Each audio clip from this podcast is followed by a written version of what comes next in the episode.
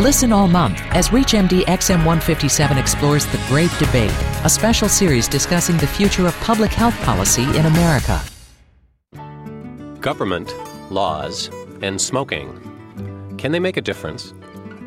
You're listening to ReachMD XM157, the channel for medical professionals. Welcome to a focus on public health policy. I'm Dr. Gary Cohn, your host, and with me today is Dr. Ursula Bauer. Dr. Bauer is a PhD epidemiologist and the director of the Bureau of Tobacco Use Prevention and Control at the New York State Department of Health. She's written extensively about population level controls, smoking, and health results. Dr. Bauer comes to us today from her office in Albany, New York.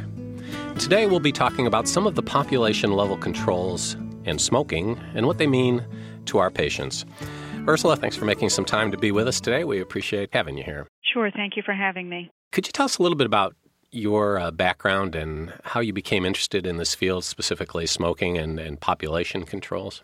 Sure. Well, as you mentioned, I'm an epidemiologist by training, so I think of the community as my patient, if you will, and how we can organize the community in a way that really promotes uh, healthful behaviors. I took a circuitous route to the tobacco control program here in New York.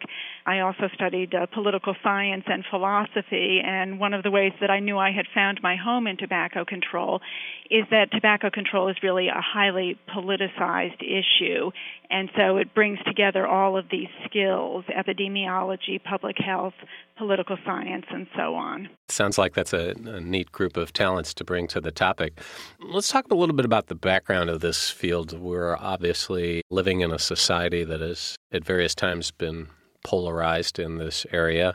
Uh, before you got heavily into your work at New York State, what was the lay of the land and where did your state fit into public health policy and, and tobacco? Yeah, I think New York has really been kind of at the average of tobacco control, so it's somewhat representative of what we've experienced as a nation.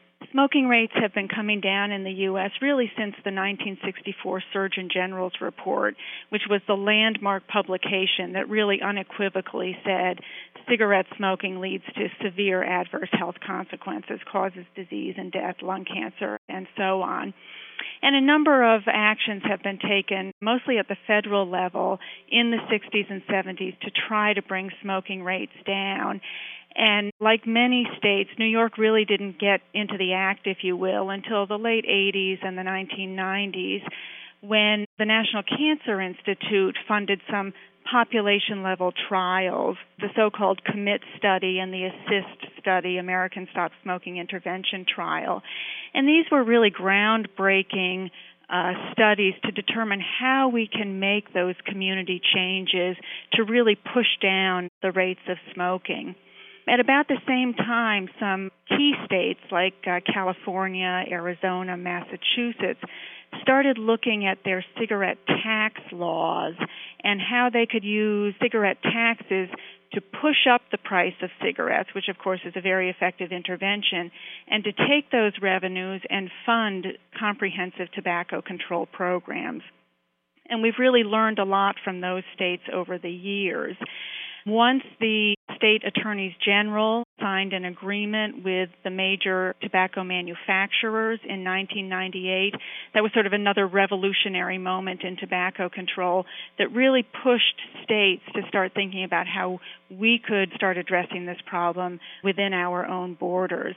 And I think that's the point at which New York's program really took off. Would it be fair to say, Ursula, that current activities are more likely to be seen on the state or local level versus federal level, or is it a combination? There is a clear leadership deficit at the national level in tobacco control. There are many things that can be done at the federal level that are best done at the federal level, but we have uh, a, an administration that really has no interest in, in taking that kind of action. And that speaks to the incredible power and wealth of the tobacco companies and their ability to influence leaders and legislation. And yet, that same influence is not really seen in, in, the same way at the state level. Yeah, it's perhaps easier to expose at the state level. Certainly, many state politicians have been embarrassed by their close ties with the tobacco industry over time. And also, the tobacco industry, as uh, as powerful as it is, has to divide its efforts across 50 states and thousands of communities, whereas it can really target its resources more effectively at the federal government level. How many people smoke nowadays, or what, what kind of numbers are we talking about? There are about 40, 46 million smokers in the U.S. overall. There are 2.6 million smokers here in New York.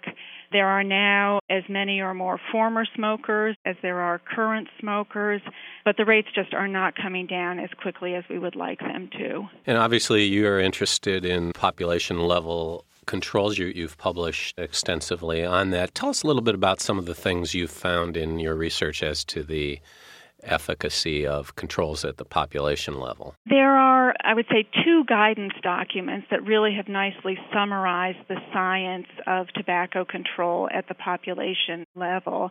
The Centers for Disease Control and Prevention have established best practices for tobacco control, and these include community action, media and counter marketing activities, and cessation intervention, kind of systems level healthcare cessation interventions. Sort of a companion document, the Guide to Community Preventive Services, lists the short list of effective interventions to prevent and, and reduce tobacco use. And those are things like price, keeping the price of tobacco products high, making sure that the price is increased regularly to uh, account for inflation things like smoke free air laws that get smoking out of our public places and our workplaces. These, of course, protect non smokers from secondhand smoke, but they also do put pressure on smokers to cut down on the number of cigarettes they smoke or quit smoking altogether intervention at the healthcare level in terms of establishing systems within a healthcare organization to ensure that every patient is being screened for tobacco use, every patient who uses tobacco is being given advice to quit. The healthcare provider is being prompted by the system to provide that advice, and then assistance is made available to the smoker so that they can quit successfully. Telephone based quit lines have also been shown to be very effective, and every state now has a telephone quit line to help smokers quit. If you're just joining us, you're listening to a focus on public health policy on ReachMD XM157, the channel for medical professionals.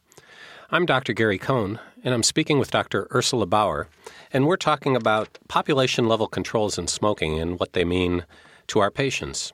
So, Ursula, we, we understand that there's a, a, short list of population controls that seem to work. How do researchers measure that impact? It's not an easy thing to do. And here in New York, we actually have a requirement in law to evaluate the impact of our program. And that has helped us focus time and resources on demonstrating that, that our program is having an impact. I want to address the question specifically, though, about how do we know that, that a particular policy is effective in addressing tobacco use. And I'll use our 2003 state law that uh, prohibited smoking in virtually every public and workplace. And what we wanted to do there was demonstrate some short term impacts and some long term health impacts. So we needed to be able to show that uh, people uh, approved of the law, people were in favor of the law, and we could do that through population based surveys. We needed to show that work sites and public places were actually in compliance with the law, that the law was being implemented as intended. And we could do that through a series of observational studies in a random sample of workplaces across the state. We also wanted to know specifically were workers being impacted? And uh, in New York, we had many community laws that already prohibited smoking in the workplace, but those laws often did not include restaurants and bars, for example, which are workplaces where a lot of employees are exposed to a lot of secondhand smoke. So we followed a cohort of restaurant and bar workers over time, and we obtained samples of saliva from them to measure cotinine, which is a byproduct of nicotine metabolism. And it's a good marker both of smoking and of exposure to secondhand smoke. the levels, of course, are very different if you're actively smoking than if you're passively smoking. So we could demonstrate in this cohort that their levels of cotinine dramatically declined following the implementation of our law. And their self reported symptoms of runny nose and scratchy throat and itchy eyes and, and coughing and so forth, the symptoms of exposure to secondhand smoke were declining. But importantly, we wanted to demonstrate that the population as a whole was protected from secondhand smoke. And we did a population level survey of non smokers and again obtained saliva samples from them and showed that their exposure to secondhand smoke was cut in half as a result of our law. Now, of course, the payoff of all of this is to actually see improvements in health. And in October, we published a report in the American Journal of Public Health that showed an 8% decline in admissions for acute myocardial infarction following the implementation of our law in 2003. That's a pretty significant change. Have, have you seen or heard from your peers that similar results accrue in, in other states who have had sweeping legislation? Yeah, New York was the third state to implement this kind of sweeping legislation, as you say. And now many other states and also a number of foreign countries have implemented similar laws. And our study from October added to a growing body of evidence that shows declines in, in heart attacks following the, the implementation of these laws. Population level declines. So the evidence seems to be very clear at this point. Do you have any feelings on how these population level controls impact individual smokers? What happens to individual behavior? There is a fair bit of research that speaks to smoke free workplaces sort of individually. When a workplace goes smoke free, we know that smokers cut down on the number of cigarettes they smoke, and individual smokers will quit smoking. Increasingly, there's pressure on smokers in the workplace to quit smoking because of the health care costs that are associated with, with smoking employees. But just making your work site smoke free will result in fewer employees smoking. My thanks to Dr. Ursula Bauer, who's been our guest.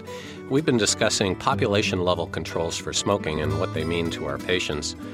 I'm Dr. Gary Cohn. You've been listening to the Clinicians Roundtable on ReachMD, XM157, the channel for medical professionals. We welcome your comments and questions at ReachMD.com, which now features on demand podcasts of our entire library. Thanks for listening. Thank you for listening to ReachMD XM157 and The Great Debate, a month long special series and discussion on the future of public health policy in America.